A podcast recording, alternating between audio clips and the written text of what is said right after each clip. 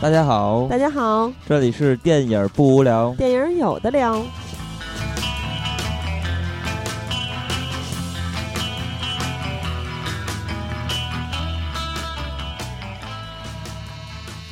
如果喜欢节目，请在新浪微博搜索“电影不无聊”，在微信公众平台搜索微信号 “dybwl” 下划线 “pq”，即“电影不无聊”首字母，关注我们。我们会不定期赠送电影票与周边礼品，分享热门影片观点。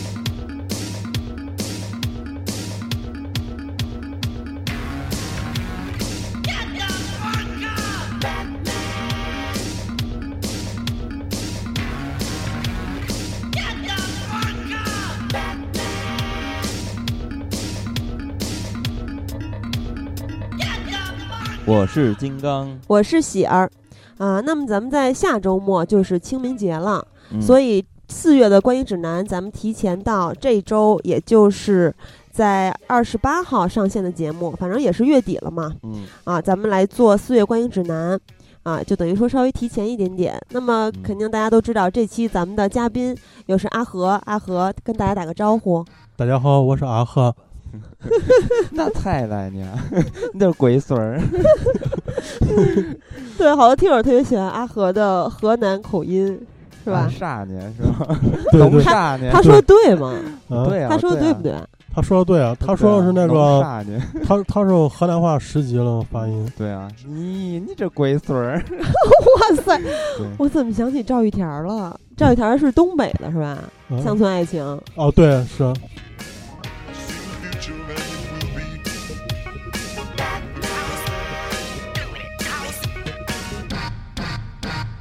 Where, and where is the Batman?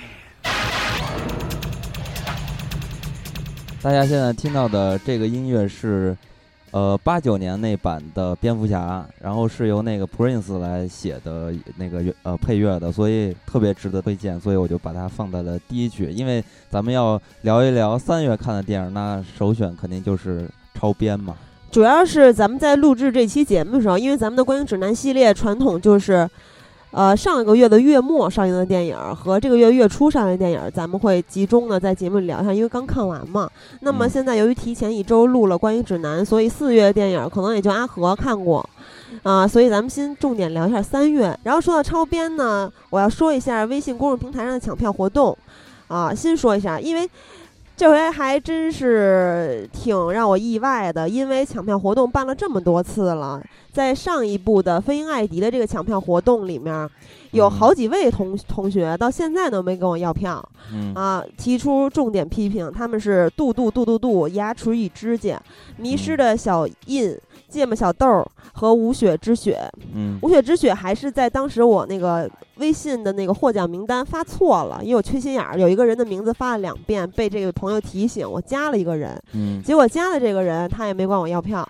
是吧？然后当时这篇微信发出来的时候，还好多人说他不要给我，嗯然后我就一直耐心的等待，结果这几位到现在都没跟我联系，嗯简直是！如果我记性好，我就把你们加入黑名单。嗯，啊，其其实其实你可以就是设定一个领票的截止时间，如如果他们到那个时间他不来领，你可以就是给候补网友也可以。嗯好，那以后咱们就这么办啊。嗯然后呃，说到这回的抢票活动呢，咱们是定在三月二十九号，也就是嗯周二的时候。周二八点，晚上八点结束，所以嗯想看这部电影的朋友，尽快参与微信公众平台的抢票活动，嗯。好吧？嗯，那咱们就说说这部电影吧。那首先说到这部电影，我觉得首先咱们还是从选角开始说起吧，因为这个选角从这个片子立项，就是打出这些新闻稿，然后被观众知道的时候，就已经受到了一些反面的声音嘛，就大家都不是特别支持，尤其是蝙蝠侠还有神奇女侠这两个人选的时候，很多人都做那个什么联名书，然后就。呃，嗯跟那个片方说，我反抗，我不要他们演，就这样。但是看完这个片子之后，你们觉得呃合适吗？这我的选角？我觉得其实选角还是不错，尤尤其神奇，尤其神奇女侠，因为包括小本演这个蝙蝠侠，就是因为他本来就不如成年，嗯嗯然后他这个剧情开始是，就是接着那个钢铁之躯，嗯等于把他那个把他那个维恩那个企业的楼给嗯。弄塌了，嗯。他俩要把他员工等于是给砸死了，嗯所以就是从剧情的引子上，这一部那个蝙蝠侠他本身就是一种暮年中年，对中老中中年年，他的嗯。他一直就是等于是要对付超人，嗯。所以他内心一一直就是等于也是要报仇那种心态吧，嗯。比较黑暗。这一这一部蝙蝠侠我是觉得很黑暗，他们就是说这一部里边，嗯、老爷就是不停的杀人，嗯，非常黑暗。其实应该严格的说是打人，并没有杀他们。哦，是是有杀是有杀，但是他没有就是就是那个交代人到底就嗯具体死没死，没把镜头给到。对，但是以他那个攻击力来说，就是这一部也就 推测出来了，吧？是是，包我们都我们都后来就是跟一些漫画迷，他们也是说这一部这个片，嗯、老爷是非常黑化的一个老爷。嗯，但是我是觉得这回的小本演的就真的特别糟糕。我当时在看这个戏的时候，因为这个渣渣是吧？嗯扎克施耐德，他你看这戏一开始的时候就那个感觉用的慢镜，然后是那个通过剪辑的方法把两条线剪到一块儿的嘛。是一一边是蝙蝠侠掉入那个蝙蝠洞里边，一边是他那个父母被枪杀嘛。对这两个画面，然后用那个慢镜剪出来，极其的漂亮，和那个《守望者》开场一样。就《守望者》开场也是那种大量的慢镜，然后呃大量的那个剪辑，然后组成的一个这就是他一贯的个人风格嘛。斯巴达三百勇士也是这样。对啊，然后就特别特别带感。然后呢，直到这一幕完成，然后出现了小本的脸。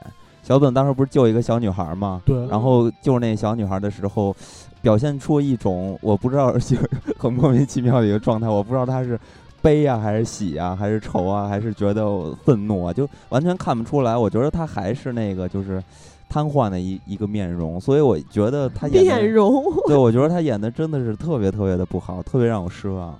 其实这一部里面的蝙蝠侠他是中老年的这么一个年龄，对然后呃，DC 的超级英雄电影儿，我喜欢的，比如说《守望者》，或者是之前的特别经典的那个那三部蝙蝠侠，诺兰的那三部，当然嗯那也不能跟这些看放在一起看待啊，对对就反正是我喜欢的挖掘英雄深度的角度。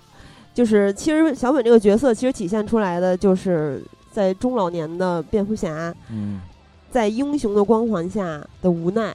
但是我觉得完全没有感受到，除了一开始小本那个斑白的头发，是然后到后面他去疯狂健身，我发现他的个人能力根本就没有什么变化，没有一种根本就没有对没有英雄迟暮的感觉，还是玩那种什么拖轮胎啊，然后疯狂练什么引体向上啊有。一点儿那彭于晏激战的感觉，是 吧？对对对，我我我我当时以为小本下一刻要去打拳击了，对，确实是这样。然后。呃，我其实全程都没有把他当做蝙蝠侠来看待，所以我也没有觉得特别的失落，就是我没有什么代入感，我没觉得这是蝙蝠侠。我觉得可能嗯就是真的是诺兰拍的那个《黑暗骑士》，实在拍的太好了，然后选角也特别出色。你看希斯莱杰的小丑，还有贝恩的、啊、什么贝恩 贝尔的蝙蝠侠，非常符嗯合这个人物的性格，就是面由心生嘛，对吧？对这样的话，大家这种心理的预期才能达到。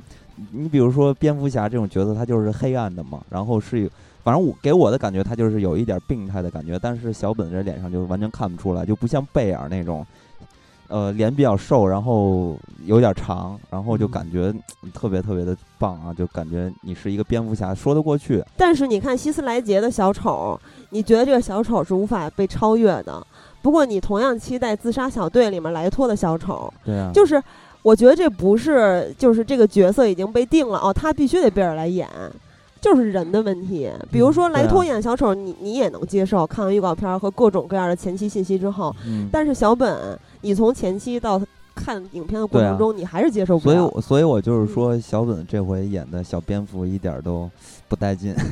但是说到神奇女侠呢，盖尔加朵，其实影片上映之后，我看到的网友的反馈跟你说的之前，我不知道之前大家也反对她演神奇女侠这事儿啊，呃反正其实之前没有就是像反对反对那个小本那么反对嗯盖尔加多。对，反正那抗议书不是就只是针对蝙蝠侠的，我记得之前反对那个盖尔加多，主要是因为他胸比较小。主是你俩反对上期的三月这这个关于指南这个真是是这个是真这个真啊，是真的是说你俩代表了广大观众的心声不是吧？他们这不是我们俩代，是广大观众代表我俩的心声。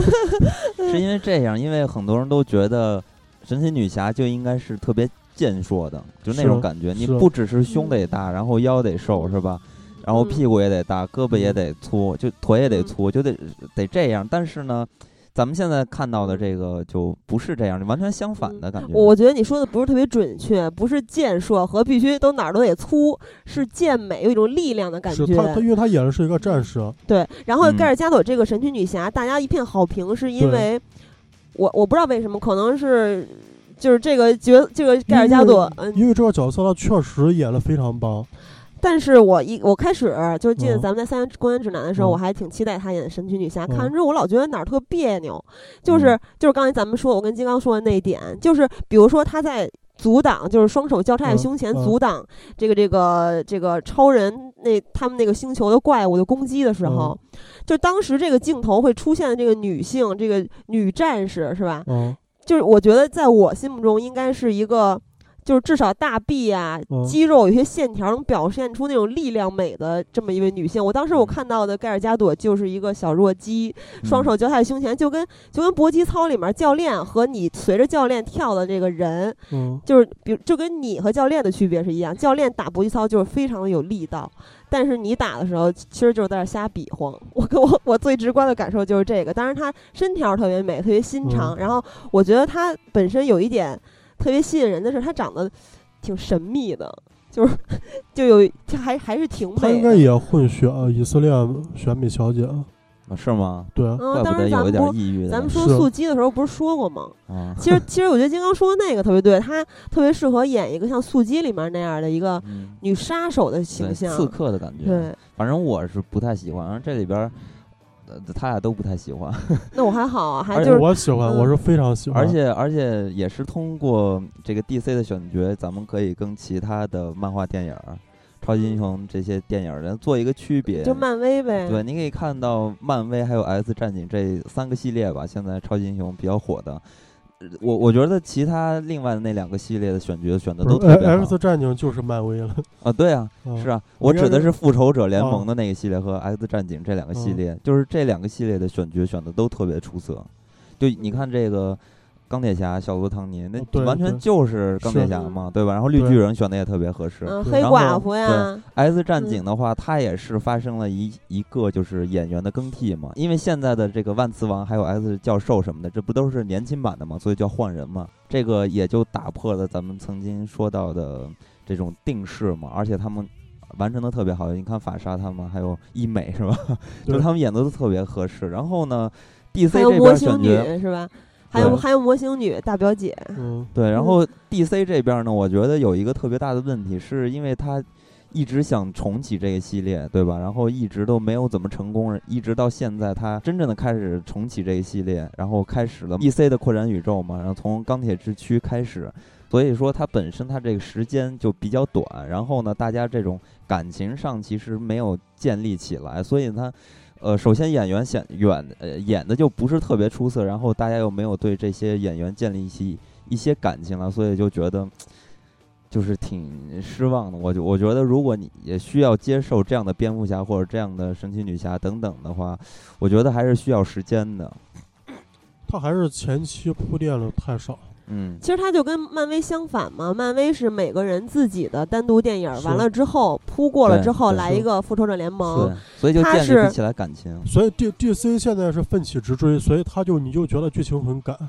对，其实 DC 走的是跟漫威相反的路子嘛。漫威是钢铁侠呀，什么绿巨人这些等等个人单独的电影上映完之后，给来一嗯个复仇者联盟。嗯，然后 DC 呢是除了超人之后，就直接是蝙蝠侠大战超人、正义黎明。完了之后呢，就是多一个自杀小队和神奇女侠、啊，再之后就是正义联盟上了啊，然后之后再又是正义联盟下啊，反正就是就比较相反嘛。我觉得这个是不是也是着急了，是吧？嗯赶紧把大招儿放出来。其实我觉得根儿上还是他这个扎克施耐德不会叙事，因为他嗯以往的作品他叙事就很弱，就是嗯你需要你想这么大一个制作，这么大成本的一部商业片，你面对的时候肯定是广大的普通观众，嗯。就是说漫画迷他肯定懂，无无论你剧情拍的再乱，他是能看懂里边的对。细节，但是你普通观众如果看不明白的话，他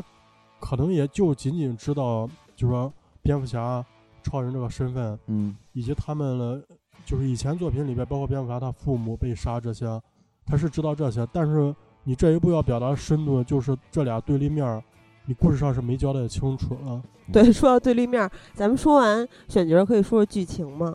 嗯就是我在看的过程中，一开始我刚看的时候，我还真的是有点兴奋，因为就是你能看出来他是想走那个挖掘英雄深度以及英雄光环下无奈的这种 DC 超级英雄电影然后，但是你看看完结束之后，反正我的感受就是，观影过程特别像我我我不是特别爱吃辣嘛，但是就像我在吃一盘辣子鸡，虽然辣，但是完全不香。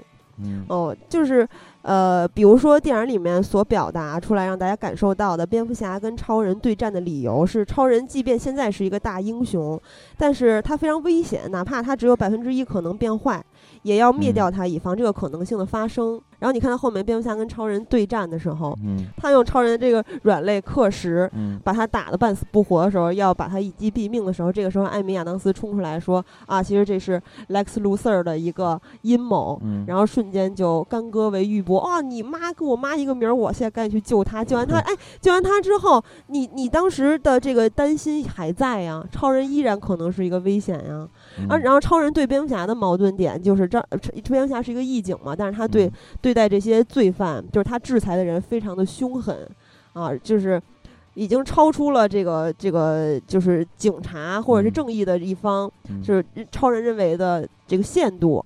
然后他要干掉蝙蝠侠，反正就俩人对战。然后这个初衷在他们俩和好的那一刻，我觉得都没有消失啊，是嗯，我都没看懂怎么回事、啊。没有逻辑性。嗯，反正就反正我的感受真的是最多三星儿，但是我依嗯然很期待接下来的每一部。那就那就说明成功了这一期。不是，那是因为我接着期待。不是不是，是我是我本身喜欢 DC 的超级英雄，嗯不是说我喜欢其实。我我是这么觉得啊，嗯首先咱们沿着刚才那个话题就往下说，呃，现在 DC 它就是速度非常非常的慢，因为漫威嗯现在已经拍到第三阶段了，都已经开启了。对，这个 DC 才第一阶段，然后第二部，你知道吗？然后所以嗯这个速度是非常非常的慢的。然后呢，呃，所以呢，他就需要在这个他的电影里边加入很大很大的亮点。对，那这个片子就有极大的亮点，就是蝙蝠侠和超人终于在电影的银幕上出现了，这是往嗯年没有出现过的，事儿。没有过。所以说，就是导演也是想预计，就是打出这么一张，这叫什么王牌吧，吸引一下眼球，对也是为了就是呃跟地呃跟那个漫威竞争嘛，一一种方式。但是呢，我觉得这么来做的话，首先肯定是特别有噱头，大家肯定都想去看。呃，我我觉得他拍的并不是特别出色，是为什么呢？因为在我眼里看这个片子其实就是一个集齐龙珠的事儿。为什么这么说呢？就是说，呃，你想想这个片子的作用是什么？无非就是想给这个正义联盟露个脸儿，让大家知道这么一件事儿，然后接着下面去捋这个故事线索嘛。所以呢，这就是集齐龙珠召唤神龙的一个事儿。然后呢，这些人物呢又是非常非常的单扁的、干扁的，就是大家都在说这个片子是在挖掘这些超级超级英雄的嗯性格啊、内心啊、黑暗面儿。其实我觉得这个片子，呃，是想往这个方向去走，但是它的切入点完全就是错的。为什么这么说呢？因为，呃，这个片子给这些超人还有蝙蝠侠他们带来的一个危机，其实是来自于一个外在的危机。那既然是来自于外在的一个危机，那他们要解决这个危机的方法就是消灭掉外在的这个危机。所以这个片子大家都知道，前面就特别特别的沉闷，一直在讲这些人物他们之间的一些事儿，然后一直到后面会变成画风一转吧，然后变成打这个大怪，其实这也就是这个剧情必须要办到的，就是因为他必须要解决这个问题，所以最终会有这么一场大战。但是呢，一般比较有深度的电影，对于人物的设计和挖掘，其实都是挖掘他内心的一个问题。那这个片子因为。呃，问题是来自于或者矛盾是来自于外部，所以说呢，你说卢 Sir 是吧？呃，对对对，是他的一个阴谋嘛，带来了这两个人物做一个对立，然后再相互的打斗、竞争这样的。其实他是因为外在，而不是去挖掘自己内心上的一些问题。他就不像诺兰的呃《黑暗骑士》，《黑暗骑士》那个就完全是在挖掘自我的方面去做的角度去挖掘这个人物的。所以这样的话，它的深度必然就会下降，然后呢，也就造成了这个片子想走深度也走不出来。对，而且其实卢瑟制造了他俩的矛盾，也不光是卢瑟制造的。就一开始他俩已经对对方的存在感受到一些就是安全隐患，对于社会来说。然后最后这个矛盾也没有解决，就至少在剧情里我们觉得是圆不了的。所以说这个片子，呃，到最终就是人物没有发生变化。就也就是说，龙珠还是龙珠，只要 集齐了才会发生变化。不过我觉得你去比诺兰的那三部曲，也就完全没有什么可比的。诺兰那三部曲完全是独立的存在于这个 现在的 DC 宇宙。不是比我我的意思，当然不是比，因为诺兰那个就是需要独立看待的。我只是想说，这个片子大家嗯去说这个片子拍的太过黑暗，拍的太过于挖掘呃角色内心和性格上的东西，但其实他。并没有在这方面做好，就是大家可能看起来是这样，但实际上并不是这样的。因为这些人物到最后没有发生转变，没有发生升华，他们解决的唯一的问题就是消灭那个大 boss。所以到最终呢，蝙蝠侠还是那样，超人也还是那样。所以说这个不算有什么深度的。然后呢，他又他又没有具备爆米花电影、商业电影的那些属性，所以我觉得他走生也没走好，走这个商业化走的也不是出色的。那就是影片开始之前，有很多的观众，也不能说是漫画迷吧，就是观众比较兴奋的点是在于咱们在很多的海报上看到的，或者在预告片里面看到的大胸肌是吧？两位大胸肌男孩，期待他们的一些动作戏。那你们觉得动作戏怎么样啊？我觉得动作戏就是。这其实大部分的动作戏主要是依靠蝙蝠侠来完成的，因为超人就是放大招就行了嘛，就飞来飞去。就比如说蝙蝠侠在那个几层楼的那个那叫什么地儿，反正就是大战的时候打好多人的时候，去救那谁超人他妈的时候，我就是想说，这个小本的动作戏做的是特别不漂亮的，尤其是我觉得作为一个东方人。来看这些打斗戏，再加上我又是令狐少侠，我就 我觉得他动作简直太丑陋了，所以我这个片子我对于小本完成的动作也不是特别满意，但是我对这个片子的视效还是非常满意的。嗯，阿和呢？嗯，我倒觉得他动作戏其实还算中规中矩吧，就亮点亮点不多，但是基本上还算能看。安哥太容易满足了，不是我，我觉得真的真是还挺好。祭奠 主要是神奇女，主要是神奇女侠一出来你就高兴。神奇女侠那段我百看不厌，这个我刷多少遍，我可以说为我可以为他看看多少遍。哎，不过他这个片子因为呃这个扎导的呃个人风格太强烈啊，它里边用到了很多。呃，串这人物出场的时候，一是开头的那段就是特别个人风格，然后做的特别特别漂亮。还有一幕就是，我觉得也挺有意思的，就是惊奇神奇女侠出场的那个时候，我觉得就是呃表明她身份的时候，就是我觉得哎挺好玩的。她是从天而降是吗？不是不是，我指的是最早，就是蝙蝠侠在查他们的资料嘛，然后查到一张一几年的照片，对对，然后发现那个上面是呃神奇女侠。当时我觉得这种神奇女侠的出场方式还挺酷的。对，毕竟她长生不老嘛。对我看到那段，我其实还挺瘆的。嗯，虽然我是是看哦，是不是看到鬼片里老照片的感觉？对，就那感觉，我真还挺瘆。加上那个汉斯季默那那么大的密了鼓点那个。当时确实我震到，那是我第一个嗨点儿。呃，而且刚才咱们说到的所谓的彩蛋嘛，在片子里面，除了神奇女侠那段视频，还有几个视频，一个是海王，一个是钢骨，一个是闪电侠。啊，然后其实这里面还有个彩蛋，就是当时蝙蝠侠的那段闪回，说他的父母的时候啊，那段里面他父亲的扮演者。不知道大家看没看出来，是《守望者》里面的笑匠，嗯啊，也是之前在《守望者》就跟扎导合作过。嗯嗯，笑匠瘦了好多啊。嗯，哎，我记得你说到这儿，突然让我想起来，因为蝙蝠侠在这片子不是老做梦吗？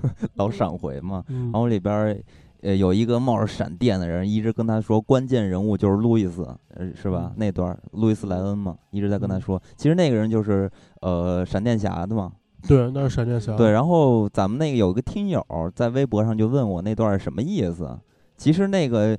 就是剧情安排了这么一段儿，然后也算是一个彩蛋吧，我觉得。然后再跟他说，路易斯就是关键，因为路易斯其实是知道真相的人嘛，他知道嗯，这个阴谋是那个卢塞尔做的嘛，嗯所以说这是一个关键。但是呢，这个影片特别逗，就是他加入这个点，就是闪电侠回来找他，跟他说路易斯是关键，嗯但是呢，蝙蝠侠醒来之后，跟路易斯还是没有任何关系，所以我觉得这个片子。有有有些地方是完全是为了去做一些大量的哎信息，这个也是为了铺以后的正义啊联盟有可能吧，因为有可能他说你你要来救我们，啊，有可能嗯啊，你要这么想也是有可对，能，包但是括包括他做我的意梦在沙漠里里边那段也是也是为了以后。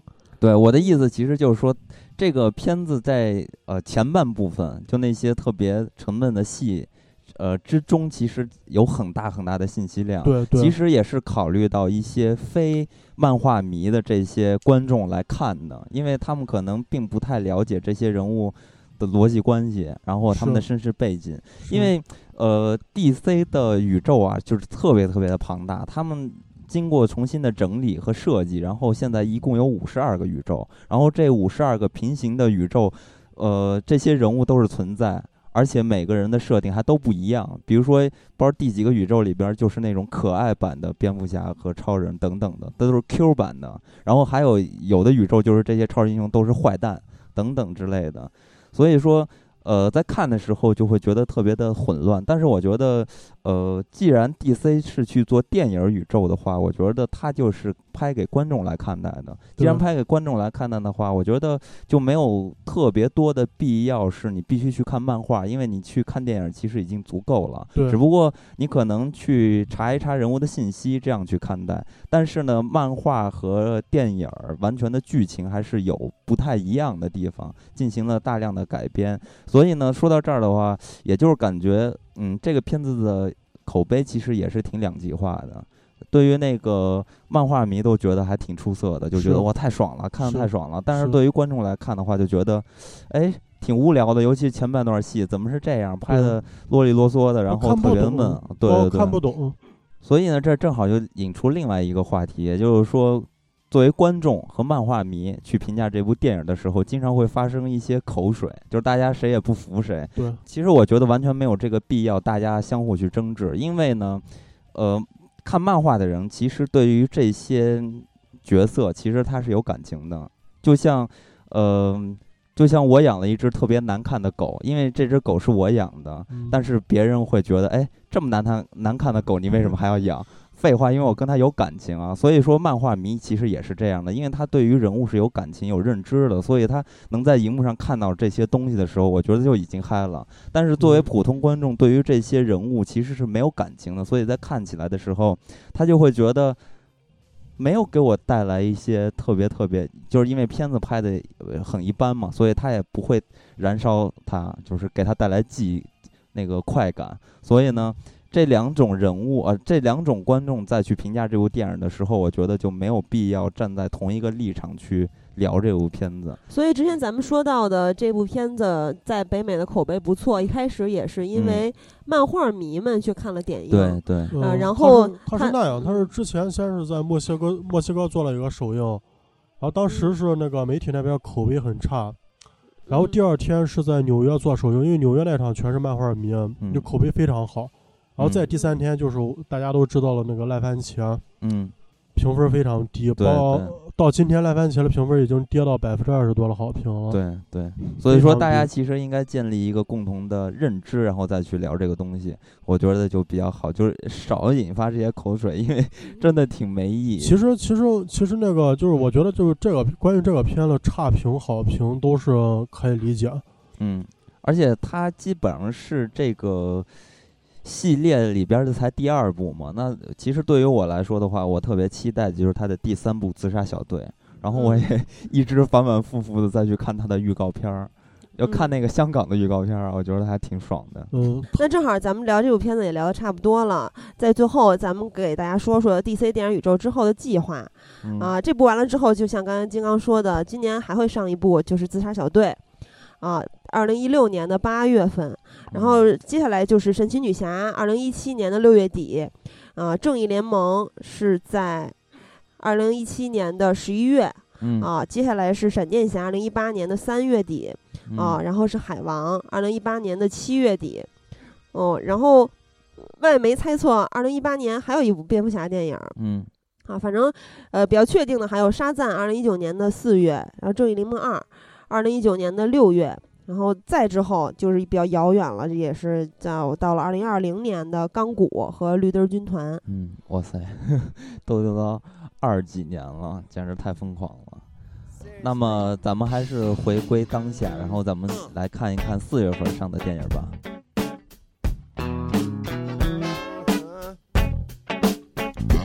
Yesterday, I saw you kicking it with another girl. All wrapped up around her waist. Last time I checked, you said you left the dirty world. Well, it appears that wasn't the case. Hey, I see you're undercover like the CIA snatching little wigs from another cat. That's French.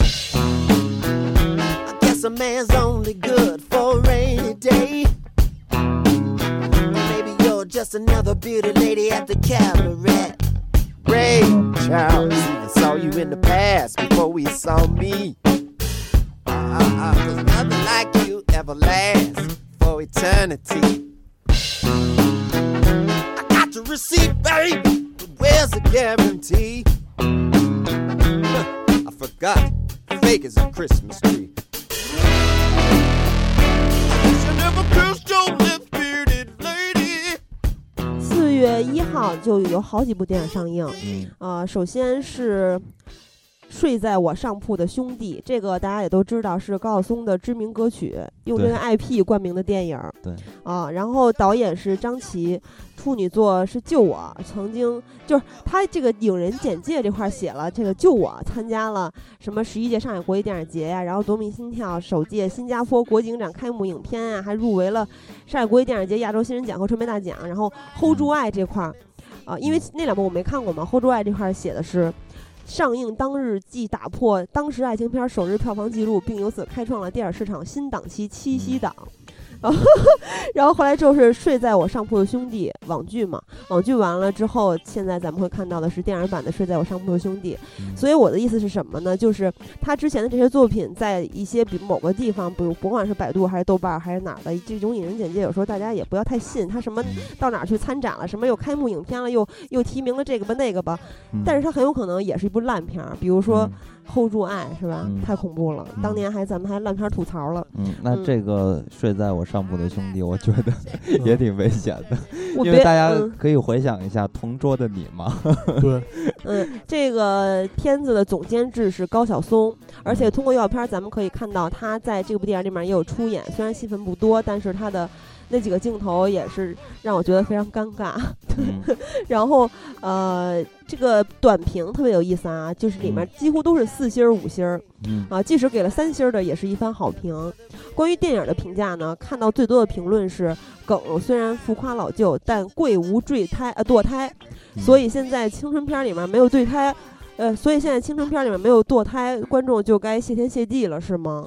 堕胎就是代表着多一颗星儿或者少一颗星儿的价值。我觉得这个 标准也太低了。然后另外一种呢，就是对于什么迅哥和超哥的评价，因为我也没看过他那网剧。我知道他为什么没嗯有堕胎了，因为是睡在我上铺的兄弟。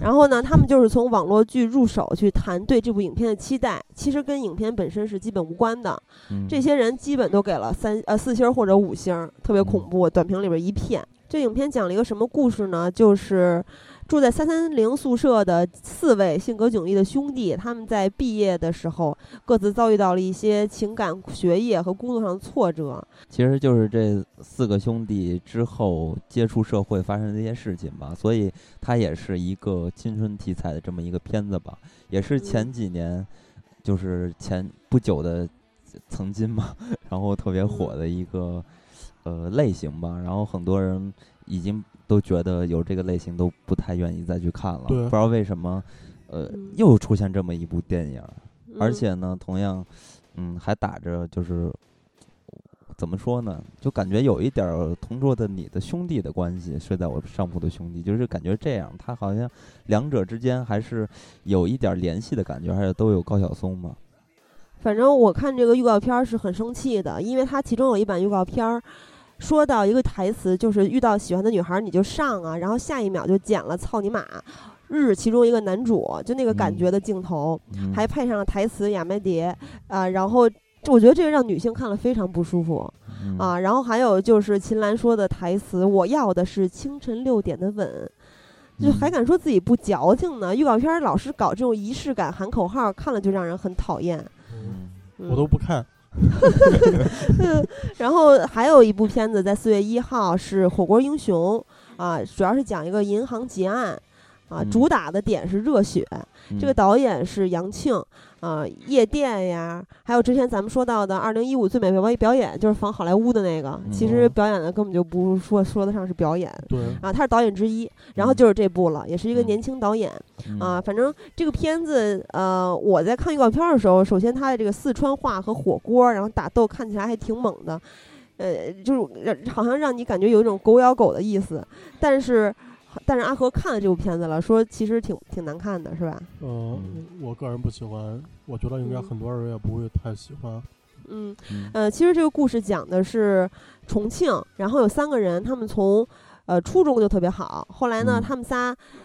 他们仨开了一火锅店，叫老同学冻的火锅。后来经嗯营不善，几个人反正就是人到中年，混的也不咋地。嗯然后就是为了把这个火锅店能卖个好价钱，他们就嗯想扩充店面。呃，挖洞的时候不小心挖到了一个银行的金库 嗯啊。然后这个这个还有一个人就是白百合演这个角色嗯啊，是他们一个老同学。嗯啊，初中的时候还给这个其中的是谁啊写过情书？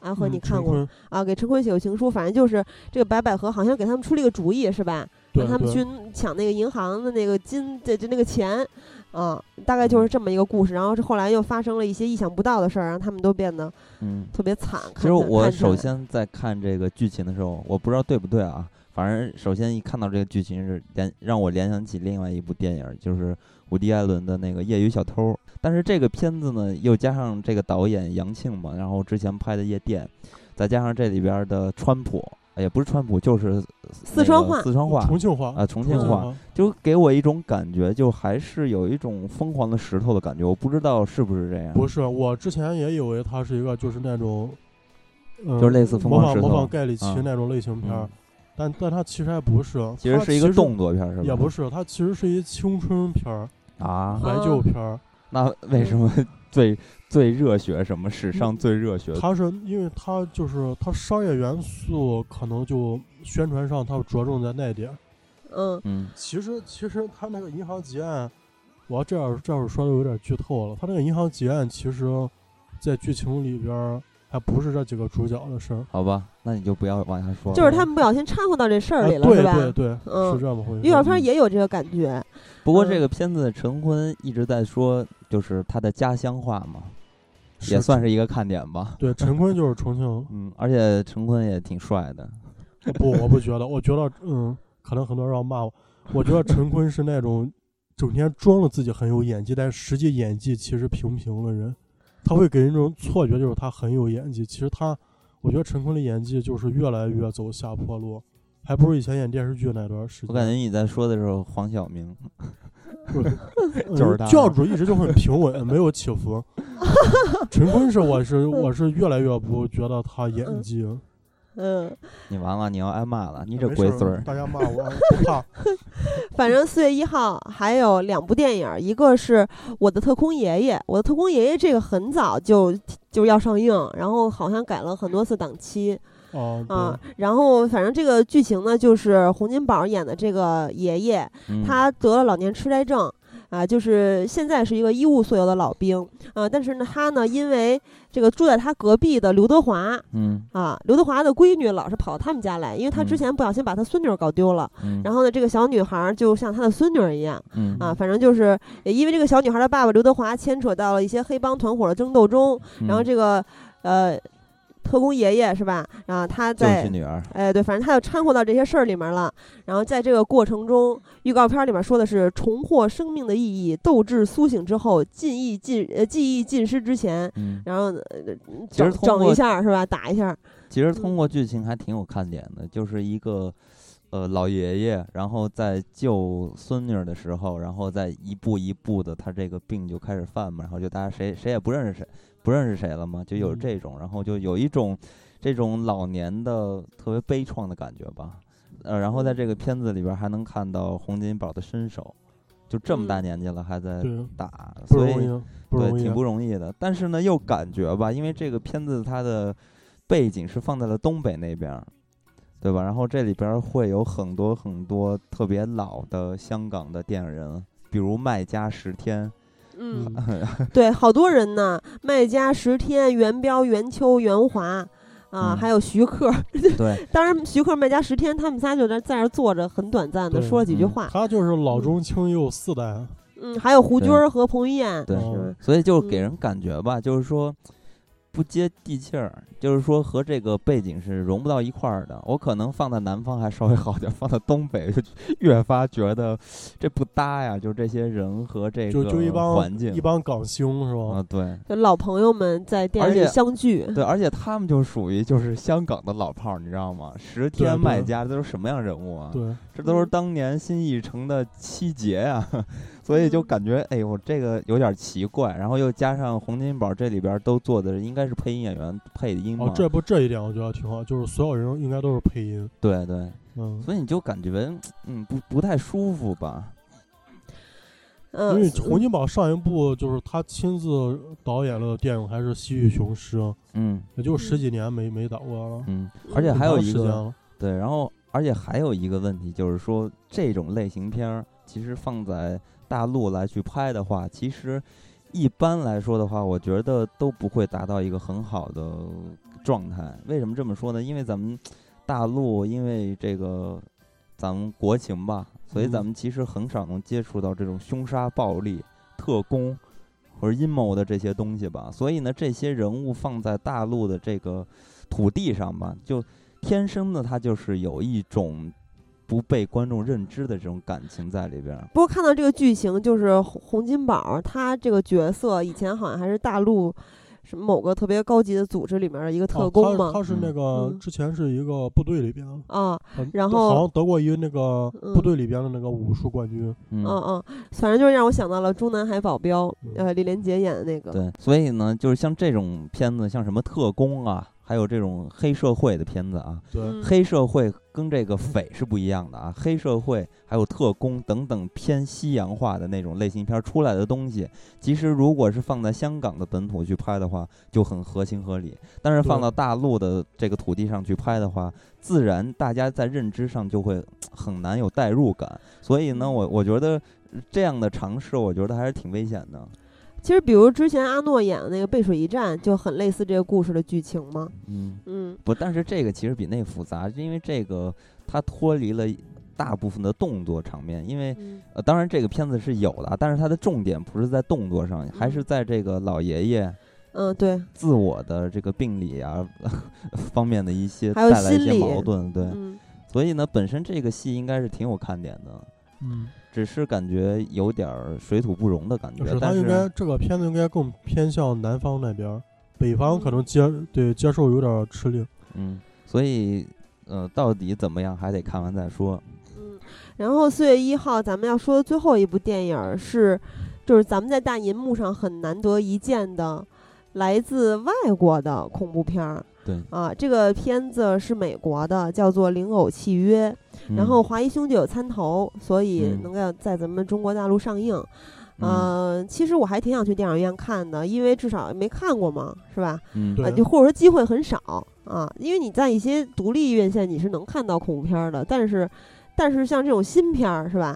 啊，反正嗯。预告片儿让我是有一些代入感的，不像看嗯。这个之前看的一些国产恐怖片儿那样那肯定的，呃，然后我看到一些评论嘛，就是说国产恐怖片儿又一个好教材，因为同样是疯子，看看人家怎么嗯拍的，然啊，后你这 直接就剧透了，疯子。不是这很正常，很有就根本不可能是鬼啊，是是不嗯？大家肯定知道不是鬼，胎 但是你已经把凶手告诉 我了，呃，不是不是，大家看预告片儿之后又会发现我还是没有剧透太多的，反正这个片子的剧情还挺有意思的，就嗯。是一个女孩儿到了一个老人家里边儿，然后这嗯。老人就是老年了嘛，他们要出外出，然后就把这个他的儿子交给这个女孩儿去照顾。哦。没有想到这个他们的儿子是一个人偶，然嗯后呢，走之前跟他说你千万不能打破这十个规则，但是这十个规则具体是什么，大家看电影就知道了。然后如果你打、对嗯打破这些规则，就会发生一些事怎么怎么样的事情，可怕的事情。对，然后这嗯个女的就打破这些规则了。所以说，这个首先这人偶近几年大家接触也比较多，《死嗯寂》，然后那安娜贝尔等等之类的。所以说，呃，人偶这个东西还挺有代入感的，大家应该都挺想看。反正看完这个剧情，我觉得这人偶挺邪乎的，还挺想看的。而且呢，嗯我觉得在这个大荧幕，尤其是黑漆漆的电影院嗯，加上音效，对看恐怖片儿和看科幻片儿，简直是太爽的事儿了。对对，嗯，所以看爱情片儿就没什么必要了，是吗？呃也有必要啊。看爱情片俩人看有必要，一个人就散了。嗯，然后说完了这个在大荧幕上难得一见的美国恐怖片儿，咱们再来说一个更难得一见的日本电影儿，对，这个是吧？真是挺难得的。是，啊，这部电影儿叫做《垫底辣妹嗯》啊，然后目前能看到的基本上都是一些好评嗯啊，这个分呃呃这个分数已经到了八点一分儿，还没有嗯上映啊。因为因为日本是五月一号就上映了嘛，嗯啊，然后反正这个片子讲的就是一个不良少女，这个高中女孩工藤沙耶啊，她在家里也不受父亲的待见，然后他们家都特别想培养她弟弟什么的，然后这个嗯女孩儿呢，就是跟小太妹似的，天天。天天什么的臭美啊，然后不好好学习呀、什么的，反正是嗯。学渣嘛。然后后来呢，在一个好老师的这个悉心教导下，从学渣嗯。变成了考上了庆应大学嗯。啊，反正就是一个非常好的大学。嗯。嗯，这个电影是取材自真人真事，由这个他的私塾老师，就片子里面他的私塾老师真人版他来嗯。撰写的嗯啊。然后这个片子看起来是哦、一部打了鸡血的片子，非常的嗯励志啊，有个嗯真人真事改编。嗯，但是我看到一个日媒的爆料，就是说这个真人原型其实不像这个小女孩一样这么漂亮，是吧？然后人美条顺。有有点有点儿难看，嗯。然后另外一个，这个女孩那个学校是当地名门升学女高，所以就她嗯。在这个高中，虽然她没有好好学习，但是她当年也是学霸考进啊去的就已经嗯。是已经嗯。走入一个级别啊。了。然后呢，第三个呢，就是说嗯。这个女孩儿的家里其实非常的有钱，然后请这个补习班儿的老师，这个这片子里非常非常棒的一位老师，大家都想有这么一个老师，这个老师是老师想赚嗯钱，其实花了巨多巨多的钱，嗯。绝对不是像片子里面他妈妈打工的血汗钱嗯，啊。然后这这我不知道是不是真实的啊，因为我不嗯了解这个故事的真实背景。不，这其实我觉得都无所谓，因为电影嗯嘛，电影改编嗯之后是想告诉你一些道理。那这个嗯片子为什么能打八点一分这个高度？我觉得不简简不简简单单，它是一部单纯的给你打鸡血的励志片儿。这个片子应该是在其中会。呃，去讲解或者说是探讨一些个人的教育问题，还有师生之间的这种问题，所以他他他才能这么高吧。如果他只是一个简简单单的励志电影的话，我嗯觉得他不可能达到这样的一个分数。但是我看到一些朋友的评价，就说恶意催泪，虽然很老套，但是看得很感动。啊，反正反正这个片子也有很多的人期待啊，到时候嗯肯定我我也会去电影院看一下。去年就其实早就有下载，很多人都看过，嗯，但是嗯我很我很庆幸我没有下载，我把第一次留在电影院里边看。但是我也不会去看的。嗯，你也没有时间去看，嗯，然后四月十五号的有一部片子叫做《废柴特工》，啊，这个是艾森伯格，他演一个宅男，这宅男叫麦克，是一个小镇嗯超市的收银员，他每天就是过着很普通的生活嘛，嗯，啊，在这个柜台后面画这个从未出版过的超级英雄漫画，然嗯后呢，他想带着他的女朋友是小 K 演的，就是克嗯里斯汀·斯图尔特。嗯，他演的这个姑娘，他想带她去夏威夷度假，但是呢，因为他自己患有离镇恐惧症，所以不能离开这个小镇 啊。但是，但是呢，麦克并不知道，其实他自己是一个 CIA 的休眠特工嗯啊。CIA 现在开始展开了一次内部清洗行动，他嗯就是主要目标之一。然后就是这个 CIA 派出了这个致命的改造人特工学习小镇啊，新的是这个学习他，呃，学嗯习反正要杀他嘛。然嗯后他在这个被杀的过程中激发出了他的潜能，反正就是他每次遇到阻力的时候，就是比如有人偷他车呀，或者什么有人要杀他，他就一点一点的激活他的潜能，所以后来他就。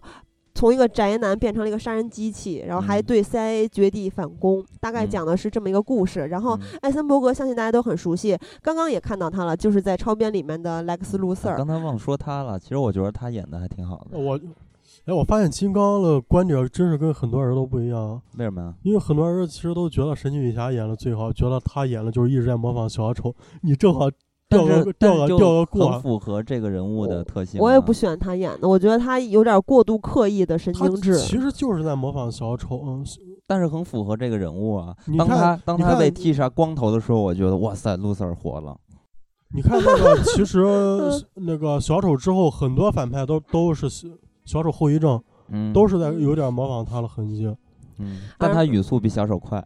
哦，是，这也是他的 哇塞特点。，他客串《摩登家庭》那集不是演那个邻居吗？对，然后哇塞，那个语速简直是，呃，然后啊他还之前演过《社交网络》嘛，是吧？说到嗯语速，反正就大家都对他很熟悉。另他之外一前演那个《惊天魔盗团》嘛，嗯呃对第二部也会在内地上。嗯，嗯然后说到小 K 呢，其实我还挺喜欢他的，虽然很多人觉得他。呃，大板牙什么的，呃就是丑啊，或者怎么着的啊，还出轨啊什么。其实他出轨不就是《白雪公主与猎人》的时候跟那导演鲁伯特·山德斯出轨嘛？然后那事儿之后，好像他就臭了一段时间。嗯，他现在是个拉拉啊，是啊，但哦我觉得他跟他女朋友不太配啊。前两天不是各种新闻什么，他们俩挺挺丑，当街亲嘴儿，那个画风简直是特别不和谐嗯啊。然后小 K 大家也熟悉嘛，之前的《暮光之城》、在嗯路上、逃亡乐队，我觉得逃亡乐队是我最喜欢他的一部电影啊。然后这个啊，还还好多人说他跟达科塔·范宁特别配嘛，就是嗯逃亡乐队。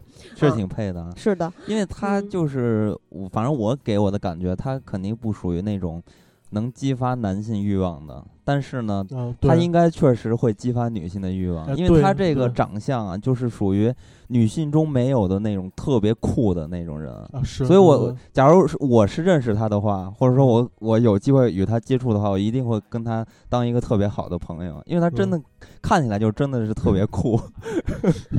但是我觉得他的这这种气质是小 T 的气质，不像凯嗯特大魔王那种那种霸气。对啊，这完这完全不一嗯样。就反正我是绝对不可能被他掰嗯弯的啊。然后我比较喜欢的是，因为他在私底下的打扮什么的。特别的随意，永远是一个 T 恤加牛仔裤穿一个帆布鞋对对，啊，帆布鞋也很脏，对对，特别特接地气，特别惬意看他的生活照。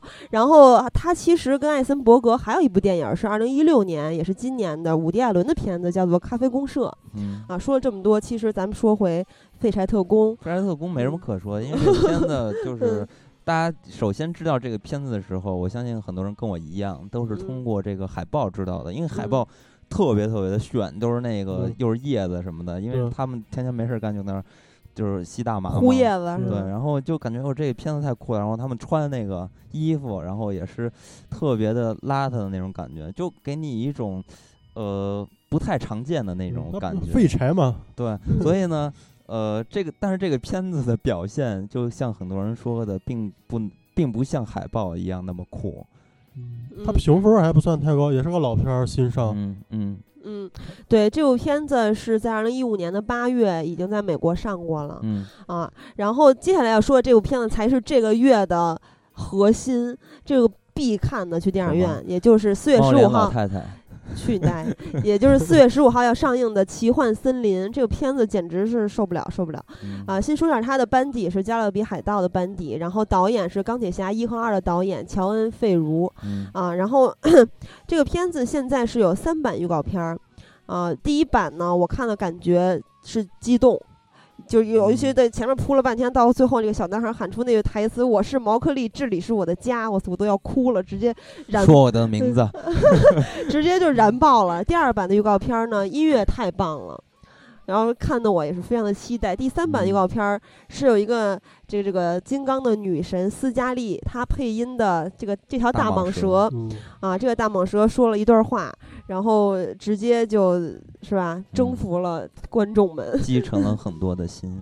说这个片子其实是一个，呃，什么片子呢？讲的是这个小男孩儿从小生活在森林里面儿，然后嗯有很多很多的动物会出现，因为这片子就是在森林里发生的故事。嗯比如说黑豹，黑豹是这个小男孩的导师，然后狼呢是作为一个母亲的角色，老嗯虎呢是作为他的敌人。啊，因为这个老虎其实就是在片子里一直想杀掉它的，因为嗯觉得在动物的世界里不能有人类。其实这个老虎曾经被人类伤害过，嗯然后呢，里面还有什么牛啊，就是充充当了一个它的保护者角色，还有一只大熊，这个熊是他的好朋友嗯啊。我看到这儿的时候就在想，小李应该很羡慕这个小男孩熊跟他这么好，没有这么残忍的对待他。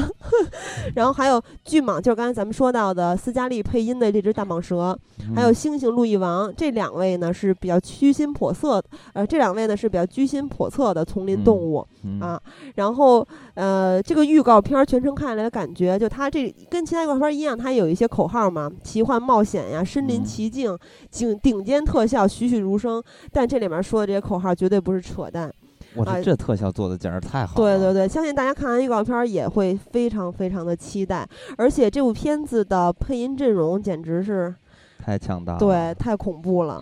啊、这里面有谁呢？迷失东京的比尔·莫瑞，甘地嗯的本·金斯利是吧？无嗯尽之兽的游击队长，伊德里斯·艾尔巴，还有维奴十二载的路皮塔·尼永奥，咱们年轻的奥斯卡影后，还有黑寡妇是吧？赛默嗯点的斯嘉丽·约翰逊、嗯啊，还有绝命毒师的奥巴马、嗯啊，吉安·卡罗，还有七个神经病的卡呃克里斯托夫呃嗯克里斯托弗沃肯，反正嗯就这些全部都是大咖。其实当时嗯我嗯是，呃，首先看到了这个片子的一些放出的一些图片，那些嗯。图片打的其实并不是这里边儿的剧照之类的，嗯，它是呃拍打了一组那个就是配音演员儿的拍的照片儿。啊，其中嗯。那个斯嘉丽·约翰逊身后就是他，因为他是给那大蟒蛇配音嘛，嗯。所以他身后有一条巨大的蟒蛇。然后那张图我简直太性感了，啊，他穿了一个红色的挂脖对礼服，对，然后还有嗯其他配音演员啊，但是就是只看到斯嘉丽，然后又是找来这个片子预告看了一下，看完预告片儿的时候，我就觉得我这个片子我怎么光看预告片儿我就有点特别激动，就特别期待。所以就是这样，而且正好是特有意思的是，大家都知道之前呃迪士尼的呃《疯狂动物城》嘛，对吧？对嗯就是又是一波动物，你看，所以就延续上这个风潮了。对，所以我觉得这个片子就让我特别期待，特别想看一看。但是它跟《疯狂动物城》是两码事儿啊，不是说不是说动画片儿和这个电影儿的区、啊，这个对，这是和真人电影只不过动物是做出来的。但是呢，故事也完全不一样。呃，对，主要是想说，就是因为都是动物嘛，对对，对就感觉哎，这个迪士尼是不是 疯了，都钻在这动物身上了，研一直在研究动物。巧合？吧，应该这俩片凑一块儿。反正我觉得迪士尼现在是很非常疯狂，这部电影上映之后，应该也会受到大家的喜爱。嗯嗯，嗯，要说这个现在电影公司啊，就是做这个宣传呀，还有这嗯个做媒体啊什么的，是吧？就是策划什么的。你看这迪士尼还有漫威，这就巨狠的公司。现在有几个公司能有他们这样这么凶？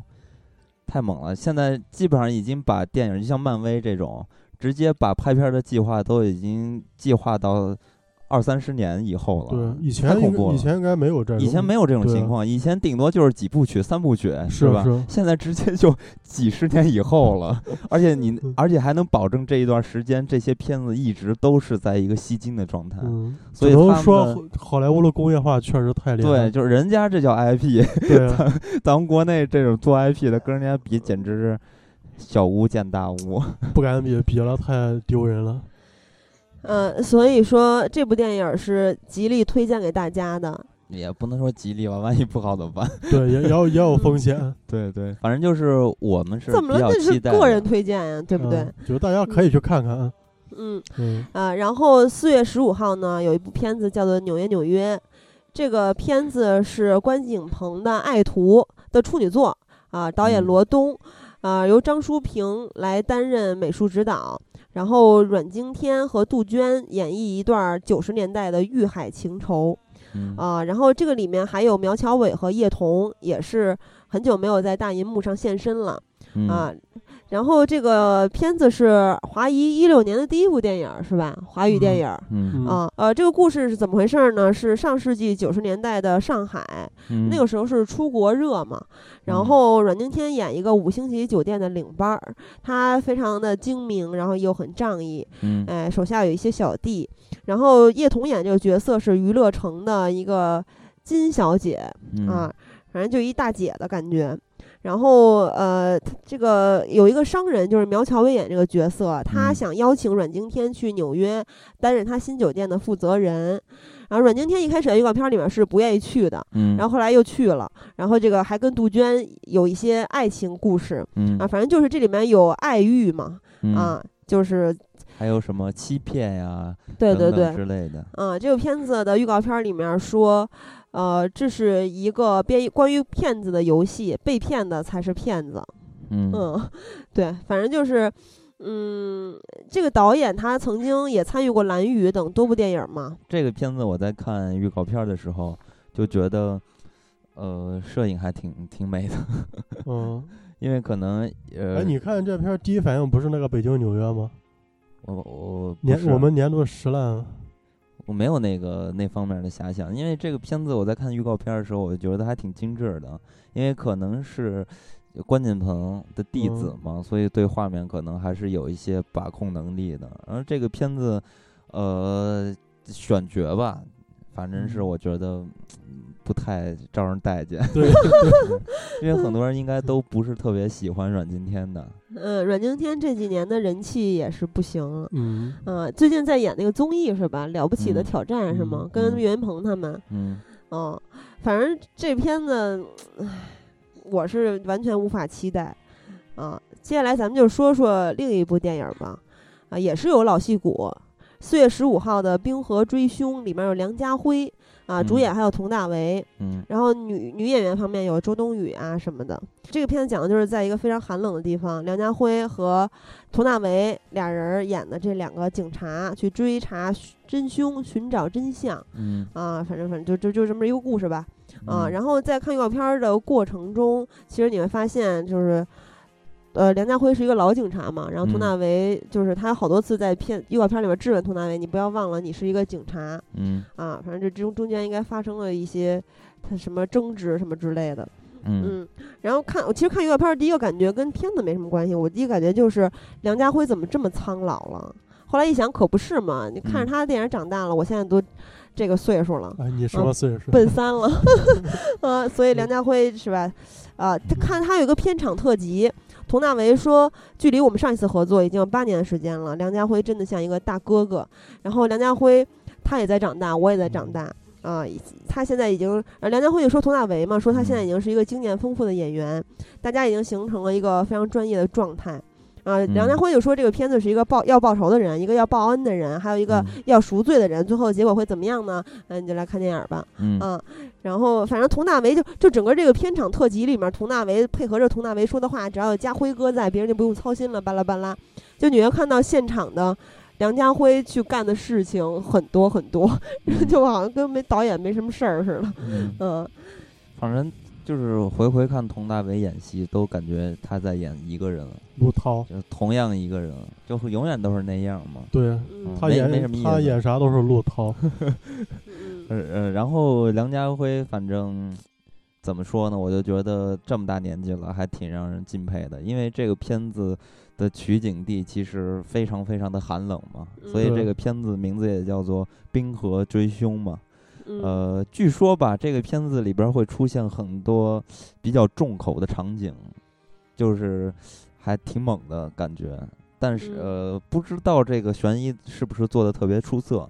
但是对于这种悬疑的类型，我是个人一直有偏好的，所以再加上呃，我特别特别喜欢梁家辉，所以可能还会去看一下。但是我嗯，这个片子我我觉得不会特别特别的出色。嗯，因为国内的其实一看这片儿就知道这片儿基本上啥样。嗯嗯嗯，然后四月二十二号有一部片子是《我的新野蛮女友》，这个大家也很熟悉了，曾经的《我的野蛮女友》。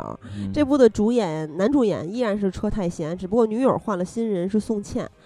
没呃法，比，已经输了。已经输了，虽然我不知道宋茜是谁，就是他是一个中国国籍的演员，但是他去对韩国发展，是吧？其实我也不太知道。跟韩嗯。庚都一个路数，他们嗯，啊，然后这个新野蛮女友呢，就是这这个，哎，其实我觉得剧情也没什么可说的，大家自己自己去看一下。剧情是不是还嗯是就哦？他是讲从相恋到结婚，对，就是好像是他俩，呃，这个这个这个涉及到结婚，还有什么婆婆什么之类的。哦哦，然后上一部剧情还是不一样啊、然后这个，但是他俩还是依然是一个宋茜对于，呃，车太贤很野蛮的这么一个状态嗯啊，各种打他什么的。其实就是，呃，加入了很多中国的这种。呃，人际关系在里边吧，比如嗯婆媳大战，我不知道韩国有没有，反正咱们中国不是经常去说这个婆媳之间的是非多吗？嗯，嗯。然后这是韩国公司和中国是吧？嗯，啊，但是嗯我觉得对，但是我觉得这个车太贤现在的状态已经不像当年《我的野蛮女友》里边车太贤那个状态了，因为现在的车太贤就并不像原来那个车太贤那么可爱了，因为毕竟是人家年纪也成长了嘛，你看那脸也慢慢的形状也更加的明显，感觉也瘦了一些，就并不像原来看到那车太贤特别可爱的样子，所以说这个片子，呃，打出车太贤。嗯但是呢，我觉得车太贤已经不是原来那个车太贤了。我不是说不好啊，就是说只是在说我的野蛮女友这个电影这个角度来看待的话，我觉得现在他已经不太适合演曾经的那个角色了。嗯而且特别恐怖的一点，我不知道到时候上映的时候，这个现在他这儿写的是语言是韩语，但是这个几版预告片里面全部都是中国配音，嗯嗯，特别渣，完全让你让你出戏。嗯，韩国嗯一版，中国一版。嗯，这个导演是赵根植，之前指导过《大口狗谈恋爱》，还有那年夏天。嗯，反正就是喜欢喜欢这口冷饭的朋友，可以去电影院吃一下。嗯，呃，接下来有一还有一部，刚才咱们刚刚说到了《白雪公主与猎人》，这回就来了一个猎人冬日，这不是猎神冬日之战，这回就来了一个猎神冬日之战。这是什么呢？这个就是环球的新片儿《白雪公主与猎人》的下一部，但是它的故事发生在白雪公主之前，就是白雪公主的事儿之前的这么一个故事。嗯然后幕后班底是《爱丽丝梦游仙境》的班底。啊这有什么可拍的？我真我也不知道哎，但是这里面咖还都挺大的，比如说上一部已经有的查理兹塞隆啊，嗯然后还有他的妹妹艾米丽布朗特，还有劳模姐，我不知道劳模姐干嘛干嘛要演这种片儿啊，呃还有这个雷神，雷神嗯演的上一部就是猎人嘛，这一部他就之前的事儿，他这劳模姐跟他是一对儿啊，你看右边右边能看出来，反正就是上一部给咱们的感觉都是，呃，小 K 演的白雪公主被查理兹塞隆秒成渣渣是吧？嗯，太美了，查理兹塞隆，我觉得可能是那嗯个他不是出轨了吗？上次，然后这嗯次就换角了。呃然后导演也换了。啊，应该把劳模给找了。给他搬个脚是吗？这个导演呢，他的视效作品有《午夜凶铃》的美版《加勒比海盗》，然后导演的作品这部是处女作。嗯、反正就是看预告片的时候，我只看到了一点，就是查理斯塞隆坐上女王座的那个慢镜头，我以为在看嗯迪奥的真我香水的广告，嗯太美了。然后这里边还有《冰雪奇缘》的那种，放大招的效果。对他妹妹使的招儿就是《冰雪奇缘》的感觉。嗯，嗯、这个也也就是这肯定不会去看的，这太无聊了。哎，但是当时《白雪公主与猎人》我还在家看了呢，不过也没去电影院看。我也没看那片儿，但是但四月份那个雷神跟劳模姐他俩会来北京宣传这部电影。你又要去了吧？我不去，因为这俩人没演过任何，我觉得值得我拿着作品去签名。你不自己打打扮成那个 那雷神，然后 过去找锤哥给你签名？那是粉丝干的事儿。再说我我如果找锤哥签，也可能只会找他签《极速风流》吧，啊，极速风流还啊可以。因为他俩确实没演过，就是多经典了，我就是嗯值得去扑了作品。我就说你见其他人都扑是吗？谁你像我之之前那些好莱坞明星来华红毯，我都是拿，其实他们来宣传电影，我都没拿那些电影周边，嗯我拿都他们以前演的一些经典片。他们都还不错，都给你签。嗯、对，然后最难的是小李，嗯小李李小李这个嗯真不好签，因为他不爱签。嗯其实红毯也不长，但是他不爱嗯签，他就走的非常快，嗯。头也不抬。哎，你那天说你去找人签名，然后看见谁在厕所相遇来着？啊是那个王王牌特工塔伦埃哲顿，嗯，然后我我去厕所就是上厕所正好正好他偷看一眼，正好他上完厕所出来，我一看，哎，那不正好，然后我就说 合个影，都是正好。但他听他也听我我我说合影是吧？我我不嗯我没说英文，我当时一激动说了中文，嗯他居然听懂了，嗯但是他他就心想，你找我还能有啥但事儿？不就是合影？对，我觉我觉得欧美那边可能就是说明星经纪人还是权力非常大，嗯嗯他可能经纪人那边不要求就是这种合，他有点害怕，就是说他就是说，所以只能跑到厕所。不是他他的意思就是说，我看一下，然后他把头探到那个门外边，看看好像是经纪人不在，然后又回来说，他意思就是说赶紧赶紧，嗯，然后就你俩，合所以你俩在厕所合影是吗？对，我俩在厕所，非常棒的 那。你有看到他的私处吗？嗯 呃没有？哦，对我俩合了，我俩合那会儿正好狼叔把门推开，狼叔也刚上完厕所走，所以我当时的情况只能是二选一。你当时就是对特别我如果我如果扑狼叔的话，可能狼叔拒签，然后然后嗯特工也走了。特不给人面子的那感觉对是吧？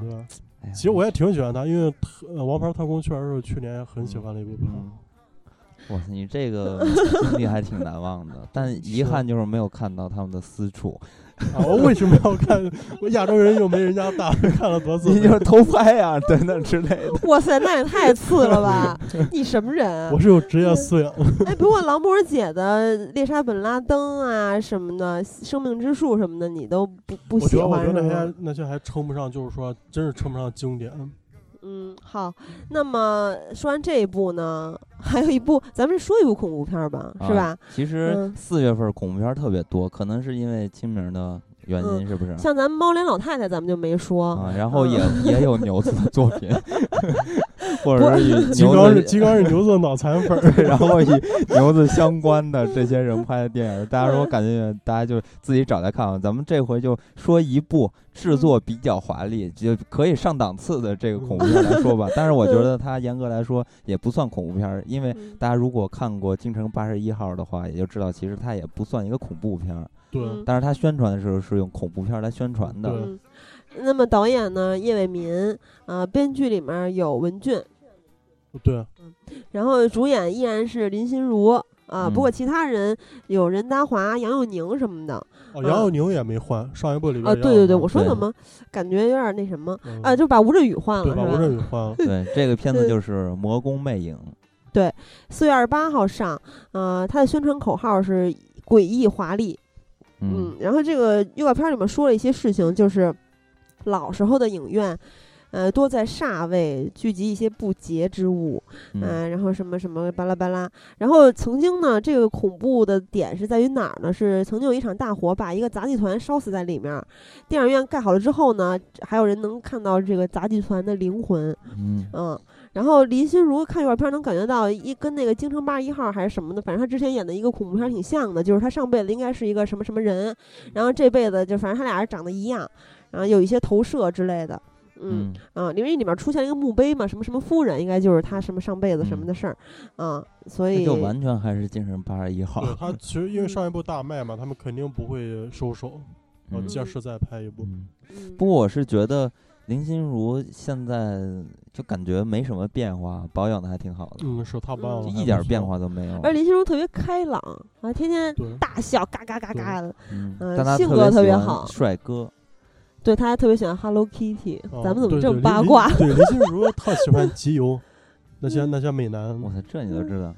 嗯嗯，我只知道林志颖，哦，那那那很早了，呢是的，啊，之前不是他参加一个综艺吗？什么我们我们我们相相爱吧对，就啊反正我是当嗯时因为刘雯儿和。主要就是因为刘雯儿看的，然后，然后那个刘雯儿那一次里面还有嗯林心如和那个谁啊，对任重然后特假，特别感觉到嗯林心如很讨厌他，很嫌弃他。啊我也觉得，因为任重，我觉得相貌平平，人气也不行。嗯完了，我觉得不是因为这个吧，是不是因为嗯林心如觉得他不够帅，然后再加上他做一些事儿做的都跟他兴趣完全相反，哎，不重要了，不不说这个。啊然后呃，其实之前有一部片子是西雅图，全名叫什么来着？嗯北京遇上西雅图对对对，那一部呢是汤唯和吴秀波主演的。然后当时阿嗯和说他还挺喜欢这部片子的。现在呢来了这部片子的下面一部，但是跟嗯上一部的剧情是没有关联的。嗯啊，这部嗯片子就是《北京遇上西雅图之不二情书》，啊，也是是在四月二十九号上映，导演依然是薛晓路，之前他嗯导演的《北京遇上西雅图》还有《海洋天堂》嘛，嗯然后他编剧的作品有一个超级神剧，就是不要和陌生人说话。嗯这个小时候看了，噩梦之一。哎，看完之后就是那个男主演叫什么来着？冯远征，嗯，对，是。我们这儿打哦劫呢。我看完之后，冯远征不是这个这个电视剧之后，冯远征据说是有很长一段时间就跟容嬷嬷一样，嗯。到处被过街喊打。对，然后很多人看到他就直接是阴影，就是他跟容容嬷嬷可能就有人会推容嬷嬷之类的，嗯。但是他可能别人嗯又不敢碰他，对。但是觉得他特别恶劣，特别讨厌。据说当时嗯。他媳妇儿看完之后也有心要跟他理阴影。离婚，据说是据据说是他俩就是半夜睡觉的时候，他媳妇儿有时候会吓醒。我操，就说那那部电视剧，不过他演的真的好。是那那嗯真正嗯冯远征可以说就是为为大众所知嗯最出名，也就是这一部。嗯嗯，然后呃这部的主演除了刚才咱们说到的汤唯、吴秀波，还有惠英红、王志文、秦沛。然后呃，这个台词我觉得还是很狗血的。预告片里面，汤唯说：“谁能跟我谈谈什么是爱吗？”嗯然后吴秀波这个他们俩是笔友嘛，好像。嗯然后吴秀波给回信说：“谈爱实在不是我的长项，嗯深爱太伤人。爱既然可以做了，那谁去谈啊？”其然后什么什么预告片里边千百次错过，终换来一见钟情，巴拉巴拉，嗯反正给麻死我了要啊！嗯吴秀波演这个角色是洛杉矶一个小小的地产经纪人，汤唯演这个角色是十五岁开始就随父母到了澳门，从此就赌场就跟他的家一样这么一个人啊。然后我看到一个网友的评论，就是看预告片之后，他说居然只想说三个字“我爱你”，这都嗯什么跟其实《北京遇？上西雅图》这个片子当年也算是，呃，有这个热议，是吧？很多人都嗯在说这个片子的，呃。呃，产生的一些观点吧，很多人会觉得这个片子三观不正，然后有的人会觉得这个片子其实很好，等等之类的嗯这些。当时呢，我其实这个片子就一直都没有看，就是《北京遇上西雅图》。然后之后呢，呃，因为知道他要拍这个《不二情书》，所以就专门去看了一下《北京遇上西雅图》。其实我觉得《北京遇下遇上西雅图》放在国内的这些爱情电影里边来说，真的是不挺不错的。真的是，对我也是。对，然后呢，我也是，你也是挺我不是，不错。我也是后补了一遍，觉得非常不错。对，因为是这样的，因为咱们在国内看这种爱情片儿，就现在是有点儿觉得有点奇怪，因为很多爱情片儿都拍的跟闹剧一样，总是里边儿会加一些特别莫名的喜剧。因为咱们国内现在可能是拍这种喜剧片儿太挣钱了，所以什么类型都往里边儿加点儿喜剧里边，所以呢，大部分的喜加很多噱头。呃，对，反正嗯大部分的喜剧和爱情都是不分家的。但是在看这个《北京遇上西雅图》的时候，我觉得这个片子还是挺严肃的，再去讲两个人之间感情的事儿。然后呢，它还会有一些当下人的一些真实的反应。所以呢，我觉得那个片子的成功，就是因为他这些人物设计的特别真实，然后说出的话也特别符合这些人物应该说出的话。对，所以呢，我会觉得这个片子看起来特别的自然，特别顺畅。当然，故事挺老套的啊，但是嗯还是觉得挺自然的。因为薛你看起来晓路，薛晓璐当时创作《北京遇上西雅图》，他就完全按照是嗯，好莱坞的剧作嗯来做了，对，所以是一个非常成功的一个移植吧。嗯。但是呢，这回在看《不二情书》的这个预告片儿的时候，里边儿有一些台词，我觉得和《北京遇上西雅图》的台词发生了一些转变。那可能它是因为预告片儿的原因剪出来的其中的一些台词，让嗯人感觉上看起来有一些不太的舒服吧，就有些嗯感觉有有些假，因为它并不像一个真实的人会跟你说的话，嗯所以呢，会觉得这个片子，哎，突然感觉是不是会不太好啊？就有这种感觉是，嗯，反正反正只是通过预告片来看的话，感觉是不会有《北京遇上西雅图》那么好的。因为北京北京遇上它西雅图还有一个记录，就是目前国内爱情片的票房记录，嗯都市爱情片的票房记录，当时卖嗯五个多亿，就三年了，嗯一直没破。嗯然后第二部我是看了这两版预告，一是我觉得就是他那个预告片儿有点太像广告，嗯还有 MV 的感觉，就你看不出什么料。我不知道是不是就是说故意藏着，嗯呃，就是不让你知道这个电影到底是什么样。反正我觉得这电影如果还跟《北京遇上西雅图》质量差不多的话，那这预告片儿有点太失败了。呃我但是看我我看完是完全不想看。但是《不二情书》这个片子，它是对于汤唯和吴秀波这两个人物扮演的角色发生了一个变化。因为我觉得《北京遇上西雅图》这个片子为什么特别的出色，以至于让吴秀波和汤唯就是拥有了特别大的影迷，尤其是吴呃吴秀波吧对，在那个片子之后就变成了暖男大叔的那种形象，大家很多人都开始喜欢上他。我觉得也是因为那个片子对于这两个人物设计的真的是特别好，就我觉得。呃，只要演技演的都不错的人去演吴秀波这个角色，同样都会获得成功的，因为这个角色实在是太太好了，特别能捕获这些粉丝的，我觉得。但是有他这个大叔的颜值也是挺难的。啊，对，反正就是设计的非常好。对但是这回呢，人物发生了一个调换，你会感觉，呃，反正是通过预告片儿的感觉和角度来看的话，他这些人物并不像《北京遇上西雅图》一样那么讨好人了。我是有这种感觉啊，具体的还不太清楚。因为这一部它剧情是完全没有任何关系跟第一部，对嗯对，就是也就是主演还是汤唯、吴秀波，其他都没有关系。嗯反正吴秀波在预告片里的感觉，至少一开始吧，在片子里他应该是一个不相信爱的人，反正一个、呃这么一个状态。嗯，嗯所以大家喜欢上一部的，应该也会去电影院他看。这一部我是看到现在，我有一个，我觉得它有一个难点在于，一是据说是这一部里边他们会去很多国家，因为以往中国拍这种电影就是多国的这种，嗯很容易就拍成那种风景旅游片儿，没有任何料，没有任何内容的东西，嗯很空。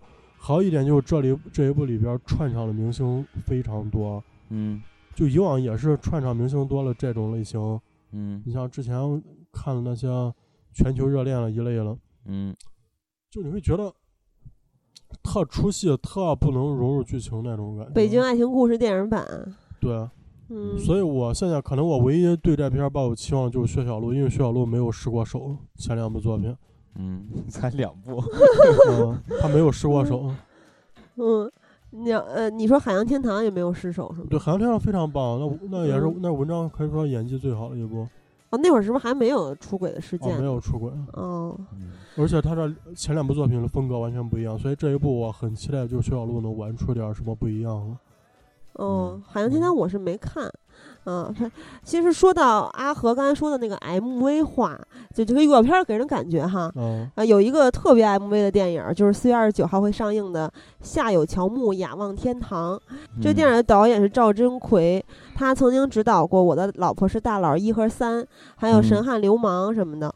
然后主演是吴亦凡、韩庚、卢斌儿、周元啊。就为什么说像 MV 呢？就是这个预告片的感觉，就是吴亦凡装逼秀，然后吴亦凡全程 MV 预告片里面就是预告片下面就全都是吴亦凡脑残粉的评价，嗯什么凡凡好帅，凡凡声音好好听，忧郁的气质好迷人，呃，嗯冷峻的帅逼等等。冷峻的帅。帅的一逼。对，反正就是他们都说吴亦凡特别适合这个角色。那么这个剧情是怎么回事呢？它是改编自同名小说。呃，然后这个吴亦凡演的夏木呢，双亲相继去世，让他变得有点自我封闭，一直他一直到他遇到了清纯可爱的这个女主角儿，他的人生才由黑白变成彩色。这我就直接念的剧情简介啊，反正就是，反正看这个简介就特别偶像剧的感觉。嗯哦，然后这个原著我也没看过，我不知道这是一个什么情况。嗯反正我呃，反正这个反正这里面的预告片儿的说的话也是特别让人膈应的，什么不是所有人的生命中都会出现一个叫夏目的男孩，如果你遇到，请用一辈子的时间爱他，邀你共赴暖伤之旅。梦想践行者吴亦凡，是不是特别像他的嗯广告片儿？嗯对嗯，对。然后这个，但是嗯，反正通过看预告片儿能发现，这个片子吴亦凡演技实在是太烂了。就你哎，你之前不是在老炮儿里面还说他相对李易峰演的好吗？他得那得看这个导演啊，那那不是导演的。首先我我说老炮儿，我就没有说他演的好，我只是嗯说那个是喜，我不记得那片子上他演那角色叫什么了。我当小什么东西？嗯小小飞小飞，我当嗯时说的是小飞这个角色写的好，不是说他演的好，因为那个角色在老炮儿这个电影里边是很重要的一个角色，就是相嗯对于吴亦凡接的其他的角色来说，那个角色真的好很多。那你有没有觉得他比李易峰演的好啊？在那个片子里边还是是比李易峰要好一点。对我觉得咱们同时得罪了吴亦凡和李易峰的粉丝。嗯，是我们的听友里边应该占比挺哎，少真的有，真的有。曾经嗯有听友说过，就是说他他非常喜欢是谁，我忘了。然后就小鲜肉之一嘛，嗯然后还说那个让咱们青彩之类的嗯。我我先声明一下，我我已经快成吴亦凡的粉丝了，为什么呀嗯？因为因为因为帅？因为他喜欢打篮球，篮球还打得非常好那你也是我的粉丝吗？我也喜欢打篮球，啊。但是你篮球打的不好，好吗？我挺好的呀。好个屁！你说的是你二 K 打的很好吗？呃，反正这是这个有这个情节的人去看一下吧，嗯。然后这个月还有三部片子，一个是四月二十九号的《梦想合伙人》，呃，主演是姚晨、唐嫣、郝蕾、郭富城、李晨。剧情呢，大概就是三个女性追求梦想与成功的故事，然后在嗯这其中有拧成一股绳儿。共同的追求到后后来出现裂痕，然后修复。我我的感觉嗯是这样的，嗯，啊就是女版的中国合伙人，人。嗯，嗯，然后这个导演是张太维，嗯他是一个韩国人啊、他嗯之前的电视剧都非常的受，就他之前的电视剧都评分非常高，呃，比如说《风之化缘》八点四，《树大根深》八点零，嗯还有一个全中国人都知道的《来自星星的你》八嗯点五，啊，是他拍的呀。嗯，对啊，嗯但是这部片子在看的过程中，因为这也这也不是一个纯偶像剧嘛，对吧？？所以就感觉特别的不知道在干嘛。反正嗯这个演员里边，除了郭富城，我全部都无感。啊，郝蕾呢？郝蕾我一直就不喜欢他。你你记得你之前给大家出的那个谜语吗？中国最累的女演员是谁？大家嗯都不认同是梅婷，是都说是郝蕾。嗯因为因为一个梅婷，一个好累是吗？对，他说梅婷就是嗯停不下来嘛，然后没没有停下来，然后不停的弄。好累不就是好累？对呀、你的变了变了字儿了，我不是啊。是怎么这么冷？你这音都发都变了不是，我不是说郝蕾这个演技不好，郝蕾演技真的挺好的，我是不喜欢这演员，为什么呀？就不喜欢就是不喜欢嘛，有什么为什么？所以我我最讨我嗯，是因为她比较圆润。我在这里边嗯最不喜欢的是谁啊？就是嗯姚晨，我特别啊不喜欢姚晨，为什么呀？嗯我我觉得他，反正就是通过他呃不演戏的时候的一些就私人做派私人一些对，然后再加上他也没演过什么好的好好片子、好形象、啊好角色，嗯所以我呃对这个人就不感兴趣。你比如说，你是马龙白兰度，你个人私生活的作风可能不嗯太好，是吧？对，但是我演过特别伟大的角色，那我同样会喜欢你。但是呢，我觉得他两方面我都不是我特让我喜欢的那些人嗯吧，所以我就不会喜欢他。其实姚晨姚晨是真正火起来，就是从当时微博女王嘛，嗯嗯，然后等于是姚晨一不是直《武林外传》吗？啊，《武林外传》是成名，然后真正就是说她进入真正的一线女星，嗯，就是微博女王那个称号。为什么加入微博变成一线女星？当就是她微博运营特好，啊，她？当时因为她的粉丝是最多了，微博里边，为什么呀？我也不知道为什么当时啊他老他老把自己搞得跟那个公知一样，然后说一些有的没的这些东西。首先就咱们就不说这东西对和错，而且大部分这这说的都是错的。但是呢，他这种形象，感觉就是对不起他一线演员的这个称号啊其。实我觉得姚晨她是有演技的。你说她长相是吗？啊，不是我，我觉得她是有演技了，但是就是她身为一个演员，就是没有就是说拿拿几部硬的作品能镇镇住，嗯，他没有。反正我不喜欢他。然后还有呃，这里边儿就是我觉得郭富城还挺好的，也是嗯因为原来你看啊，也是不是很喜欢郭富城，就是没有有什么私人的感情对于这个人。嗯，是从最爱开始吗？不是比那早啊。之嗯后呢，郭富城一直玩命的演戏，他就改嗯善了在我心中的地位嘛。他就是从三岔口对对对他那会儿三岔口不是拿奖嘛，然后开始就特别疯狂嘛。嗯，所以你看，就像姚晨如果也能演出特别好的角色，一直在拼搏，然后努力的话，我会觉得他是一个特别好的演员，然后也会慢慢的喜欢上他。嗯，姚晨应该让我想，他演电影，我觉得他之前演那个搜索那个角色还是能嗯彰显一下他的演技。嗯，反正反正我的意思就是说我目前不喜欢他们，嗯，但不代表以后 更讨厌他们。我其实其实我我 我说一点就是说，我觉得就是说大家喜欢一个演员是吧？嗯，其实真人大家也不认识他，更多投入的感情还是他的对就角色色作品吗？还是对嗯角色的感情。对啊嗯所以你看，我不喜欢的人大部分都是没有好作品的。当嗯，郝雷是一个意外，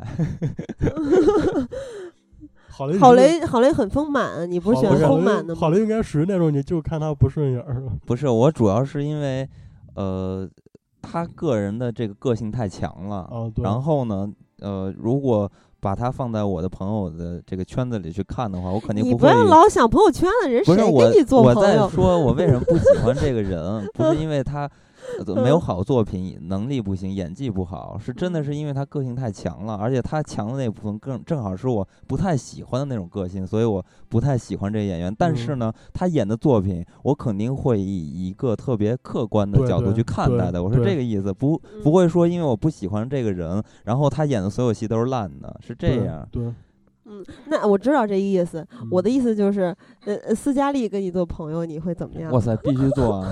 杜兰特不是都喝斯嘉丽洗澡水吗？哦，这都是传说，都是笑话，笑话。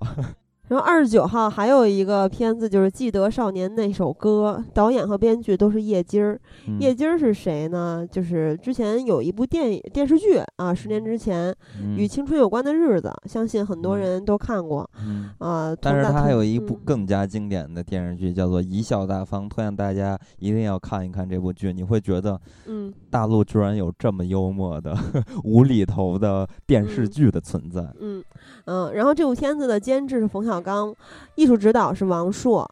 哦，然后他有一版的预告片儿里面就是与青春有关的日子的一些片段，然后打出了一句话，就是青春之后魁伟十年。嗯，反正大家看到了监制和艺术指导的冯小刚和王朔，就会知道，啊、这个叶金儿嗯是一个什么样的人，是吧？他们是什么圈儿的？对对一个圈子的人，都是大院子弟。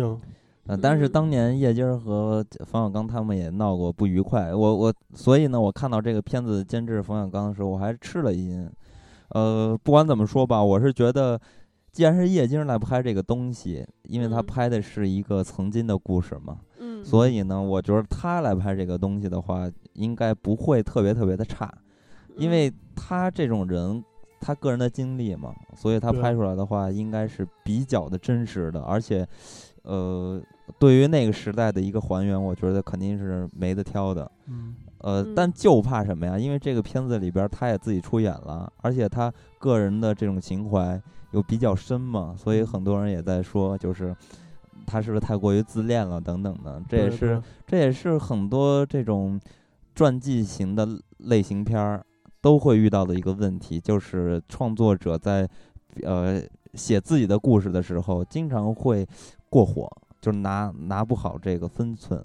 所以呢，这个片子不知道什么样情况，但是呢，我觉得这个片子挺让我吃惊的是，这个时长居然达到了二百六十四分钟。我不知道这个片子还会上映吗？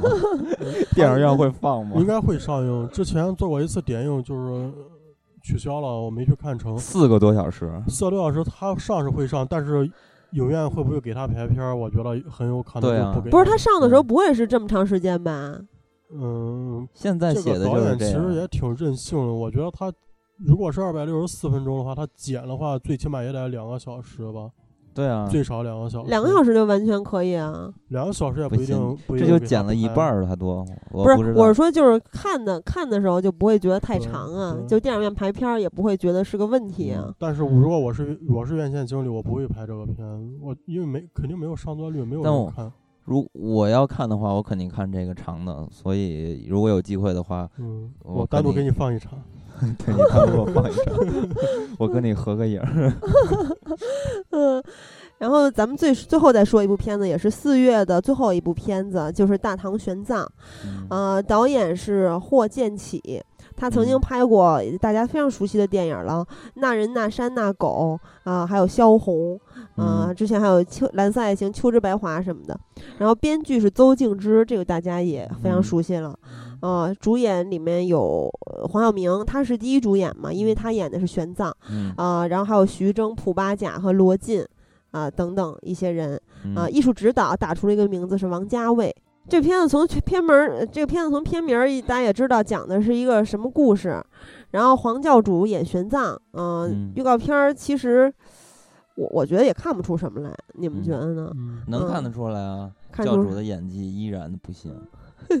就教是教主在演戏永远是摆出来一副表情，等着摄影机去拍他，所以嗯总是会感觉就是特别特别的假，特别特别的生硬，然后一直都是这样，从来没有一点儿改观。我完全对于他就失望了。嗯、是不带偏见的失望是吧？看完预嗯告片儿之后，嗯不过现在现在就是有教主的电影，我一般都想去看。为什么？好笑啊！我教主自带喜感。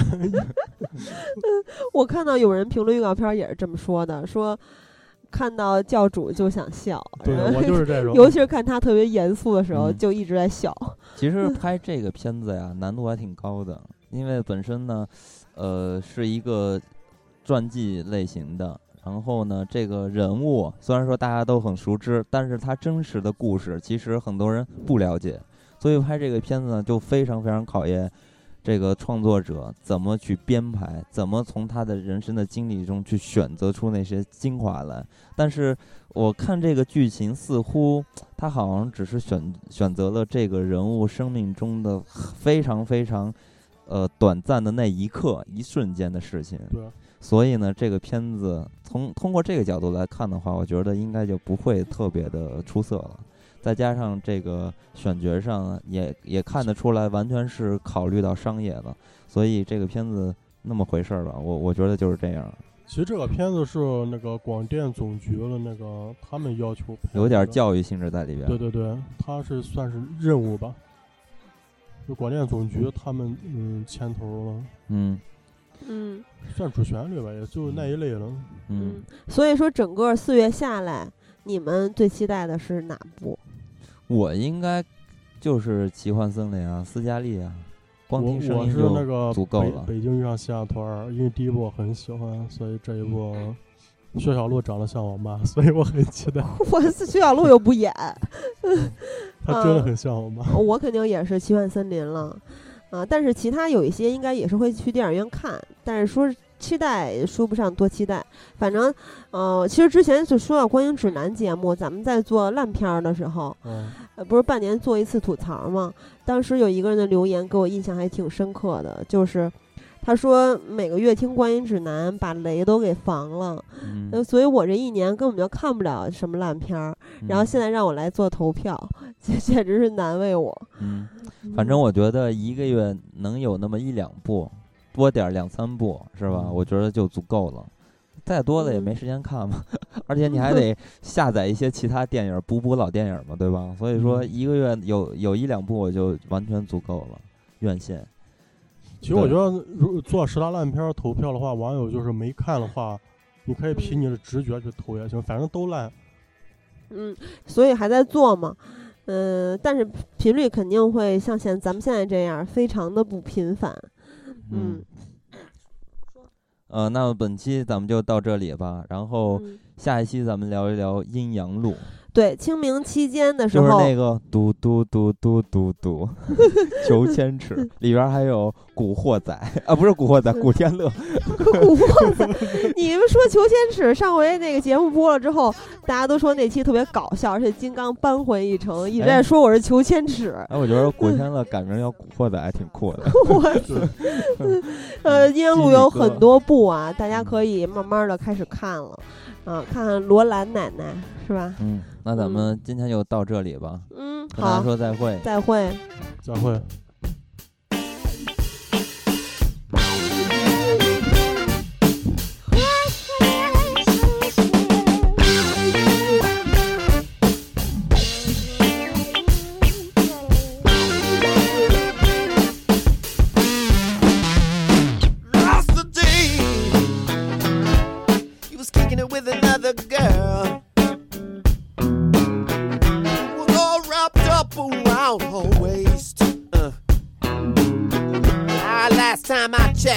You left a dirty world.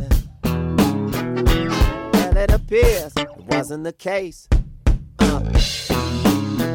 Hey, I see you undercover like the CIA. Sun must be out. Ugh, no more rainy days. Just another bearded lady at the cabaret. Child, just another bearded lady at the cabaret.